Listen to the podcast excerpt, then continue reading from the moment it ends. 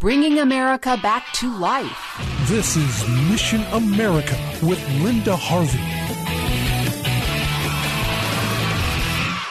There's a great conference coming up soon in Cleveland called Bringing America Back to Life. It's sponsored by Cleveland Right to Life, and I am urging you to think about attending. It's on Friday and Saturday, March 9th and 10th, at the Embassy Suites in Independence, Ohio, a suburb of Cleveland. And this is a power packed meeting, friends, with lots of great speakers and pro life, pro family topics and exhibits. It usually draws four to 500 or more people, and there are separate workshops for youth. When I attended several years ago, I was really impressed at the number of young people who were there. And one of the speakers this year is yours truly. I will be speaking on Saturday morning, March 10th, and my talk is entitled The Intersection of Sexual Anarchy, the LGBT Agenda, and the Pro Life Movement. I am so honored to be asked asked to make a presentation, and this subject is close to my heart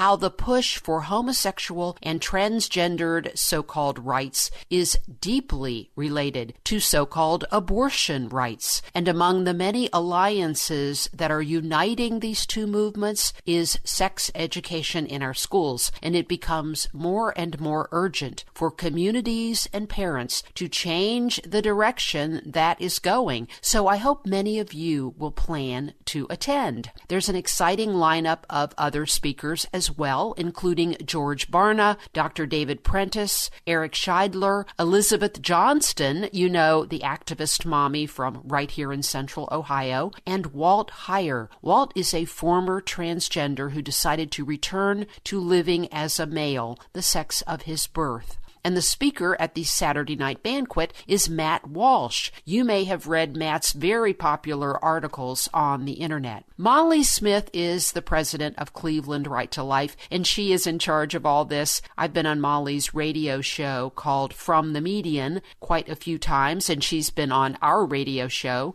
that airs right here on WRFD from 1 to 1.30 on Saturday afternoons. I'm a big fan of the great leadership Molly has shown to the Ohio pro life community and even at the national level. If you have any interest in this conference, I would not wait because the hotel sells out fast. Here's the website Bringing America Back to Life.